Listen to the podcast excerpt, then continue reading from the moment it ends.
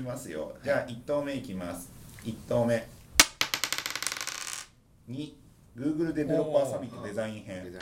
これ先週もあったからまあまあデザインですね。まあ先週の話だとなんだっけ？で、まあ、マテリアルデザインがまあざざっくりマテリアルデザインもあって、えっと、いろんなプラットフォームがたくさん増えるよってそれこそ時計とかテレビとか増えていく中でそれをどう柔軟してウェブでやっていくの部分と、うん。そのデデザインもそれぞれに合わせなきゃいけないから大変だよねっていうところがあって そこからのマテリアルデザインですよね。なるほどなるほど。実際あの資料とか公開されてますと思うんですけど、はい。山形君目通しました？あもちろんですもちなんろんです。かかん、まあ、最初に思った初見での感想とかって何かあったりします？いやなん そこで黙られるともう何もないよ。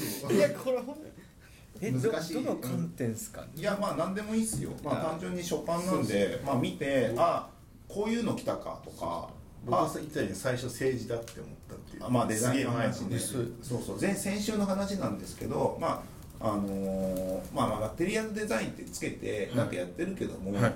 あれは結局 Google が世にその自分たちのデザインがこうだっていうブランディングも含めてはい。そうそうやってたよって話を先週してたんですよ、はいはいはいはいだからはいエンジニアとかデザイナーに Google の製品を使ってもらいたいんだけど、それを広めていく上でデザインの面からも Google 色に染めていこうっていうのがマテリアルデザインのあある側面で Google もはっきりそう言っててうん。でもそれに乗っかった方が乗っかった方が乗っかった方がいいのはその OS と準拠してるからユーザーのなんかフィーリングを一定に保てるよっていうなくてただブランディング大変だから頑張れよっていう。丸投げ。そうそれが先週出てた話で、まあ、デザイナーが、まあ、その新しくその資料を見た時に、はい。まああ今回新しかったことって何かあったんですかね、まあ、でもこれは実はマテリアルデザインが出た時から多分デザイナーの中では多分話になってるんですけど、うん。そもそもなんか今まで結構ずっと iPhone がスキューモフィズムみたいな,、なんか立体のデザインをやってる中で一定のそのフラットなのが好きな人たちがずっとうんいて、うん。なんかドリブルとかではうん。結構そのロングシャドウとかもそうですけど上がってきてたものをうん。Google は取り入れていて、うんそれをなんかマテリアルデザインと言ってうんサイズとかをうん。なんかガイドで出した、なんかだだけって言ったらあれなんですけど、いやでもそうなんだですそれは誰もやれなかったからそれが正しくってうん。マテリアルデザインはあのデザ見た目じゃないじゃないですかあれって。うん。言語だから。うん。そういう。うん。あのフレームワークなんで。それをちゃんときちっとまとめる力があるしそれがそれがいいんですよだから、うんだから逆にそれ以外はあんまりだからあのフラットな見た目がデザイン的にいいのかっていうのはもうちょっと判断しできないじゃないですか。できないですね、そこじゃないから。一応まあ、フラットデザインとかは、まあはい基本的にはもうこれからもうでマルチデバイスのはで画面のサイズもバラバラになってきて、うん。なんかちすっげえちっちゃい時計みたいななんかすっげえでけえなんかよくわかんないそうそうそう2眼レンズもあったりするからそれに画素数とかを合わ合わせていくと切りないよねそうそう。立体感出していくと無理だからもうフラットデザインっていうそのできるだけ小コストでいけるもの低でコストというかなんか機械的に自動化ができるものじゃないと、ん。全部作んなきゃいけないよ無理だよねって。言ってうん。何パターンあるか分かんないの？を手でやってたら終わんないよねっていうので、うん。多分フラットデザインになったそうんですよね。そうそう、う。ん。その流れが一,、まあ、一つの方向としてあって、はい。あるんですけどでもなんかそもそも今聞いてて思ったんですけど、はい。ああのまあ、新しいデザ Google がこれ発表しましたとか、はい。なんかあのあ、まあ、iOS でこういうのになりましたとかいなったはいはい時にはいあのデザイナーの皆さんって、はい。なんか話し合ったりするんですか、いや絶対まず話し合いにはなります。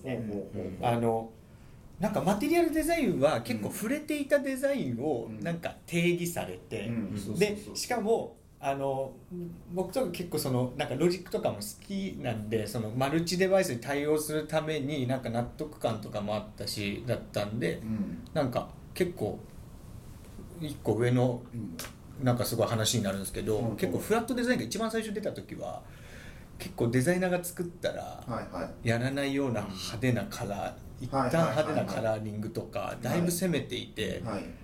マテルでマテリアルデザインにはあのちょっと影とかも残ってるじゃないですか、うんうんうん。それとかも一切一旦なくなっうんうんうんうん。たんで、うん。あの時はもうすごいざわざわしました。あ2012 3 13 3ですかね。か。はい。2013年頃に一番最初に I- iOS が、まあ、フラットデザインするする噂があって、あった。あって実際に WWDC で発表があって、まあ、普通にお父さんあのデベロッパーの人はちょっと試せるよって見て試した時の衝撃はなすごかったんだよね、もうなんかどこ押していいかわかんねえみたいな。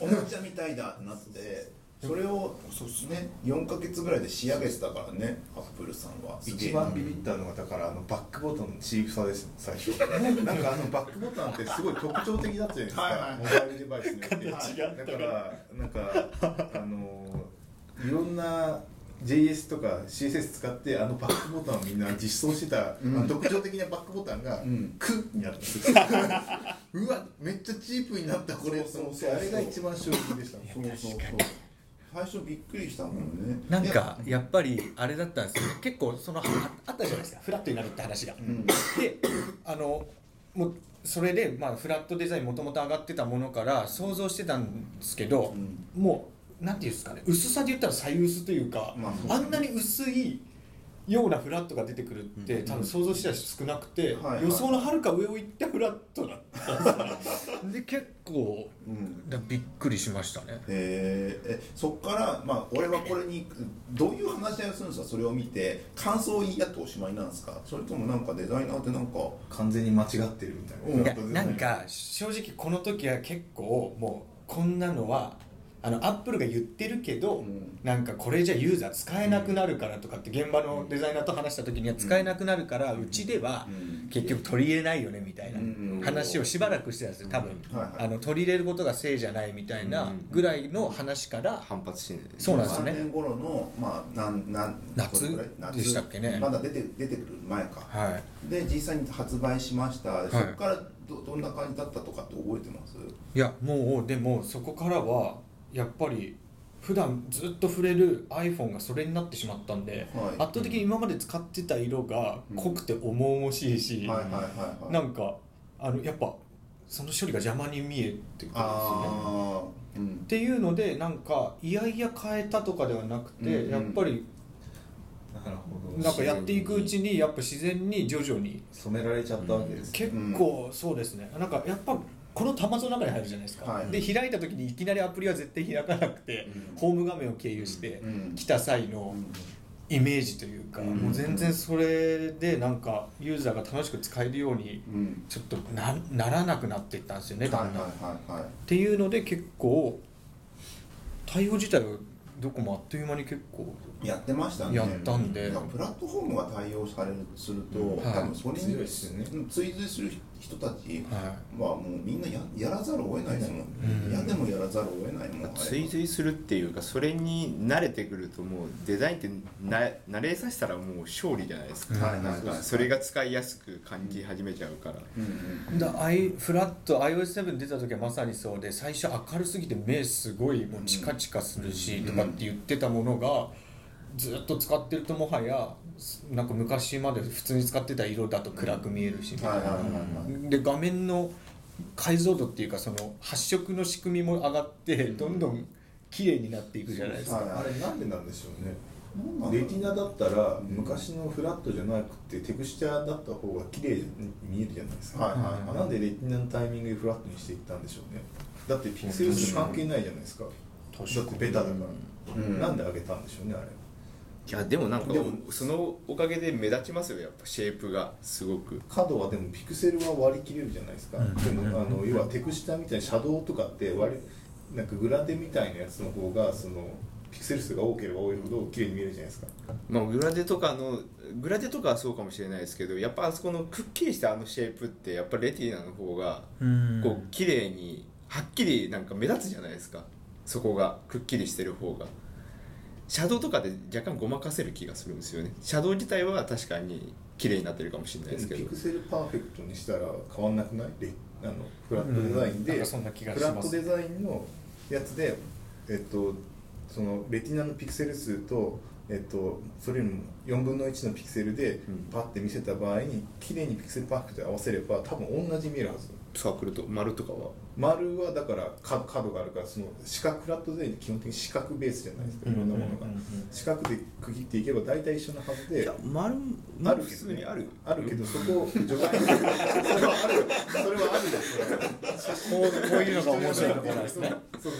いやフラットフラットの日はテクスチャーみたいなのって今までアップルこうポコッとしたやつあるじゃない、あれを今のレティナで見た方が多分すっげえ綺麗に見えるはずなんだよ。それって、当時見たすげえ立体感あるよりも立体感あるぞって見えていい気がするのになんでフラットにしたんだろうなっていう素朴な疑問です、でもあれでしょ？アップルは結構先までどういう製品を作るかは計画してるんでしょ？してるしてる。だからウォッチも昔からやっただろうし iPad だってあれ iPhone より iPad の先先先で先あれでですすよね。あのあのこれです。MacBook をタブレットにしようっていうとこから始まって、そうですよね。性能劣るからこんなもん MacBook として使えないよ。バカじゃねえの。でも電話だったらいけんじゃねえみたいなんで、うん。開発になったんですよねうんうんうんうん。